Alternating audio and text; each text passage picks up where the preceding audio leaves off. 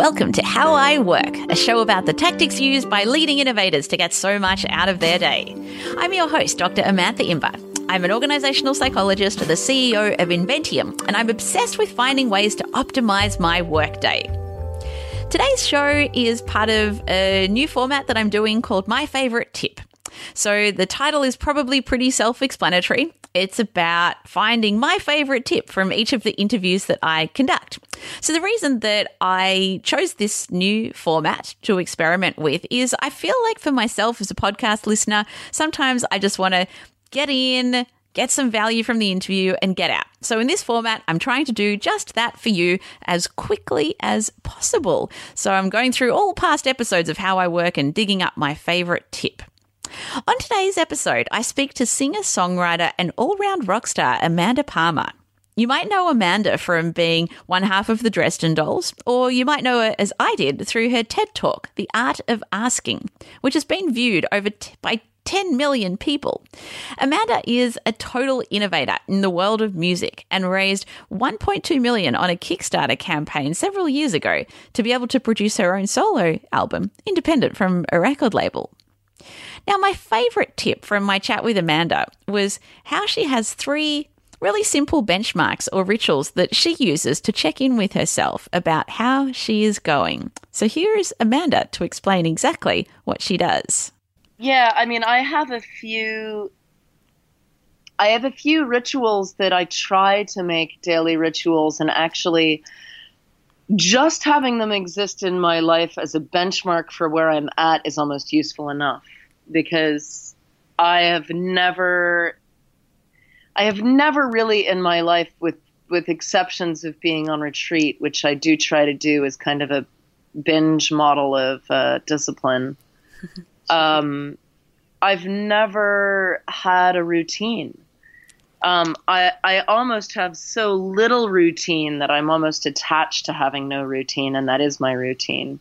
Mm, that, that, that's um, really interesting but I have different I have different kinds of lives. I have the life I live when I'm traveling. I have the life I live when I'm living in an Airbnb. I have the life I live when I'm living in a hotel room with my husband and kid. I have a life I live when I'm in a tour bus. And you know, I I've definitely hammered down some real do's and don'ts and in the in the realm of the do's and don'ts, even if I'm not sticking to everything, which literally never happens, I at least can use those as a measuring stick to see how I'm doing and how depleted I am versus how on course I am. And a couple of those rituals are uh, about where my phone is, where it is first thing in the morning, and where it is last thing at night. Um, if I sleep with my phone in the bed or beside my bed, I know I'm not doing great. Mm-hmm. If I check it first thing in the morning or I'm reading it last thing at night, I know I'm not doing great.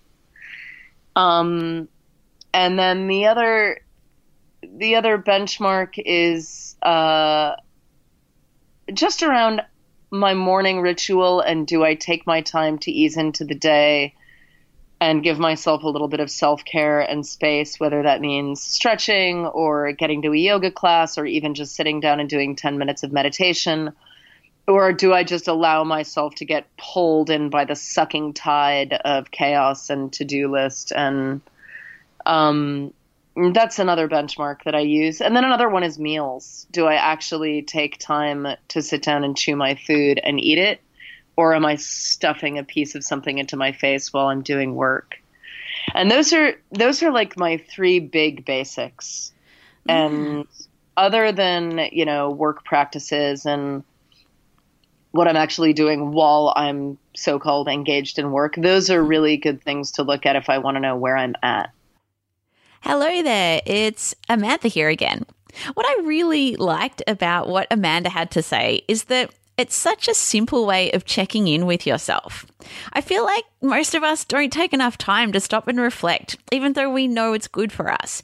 So, with what Amanda said, um, for me, it's about having awareness into what my own healthy rituals are, which for me are things like using the first hour of the day to move, which might mean going to the gym, a class, or a walk and then staying out of my inbox until lunchtime, or at least until I've done the one or two tasks on my deep work list.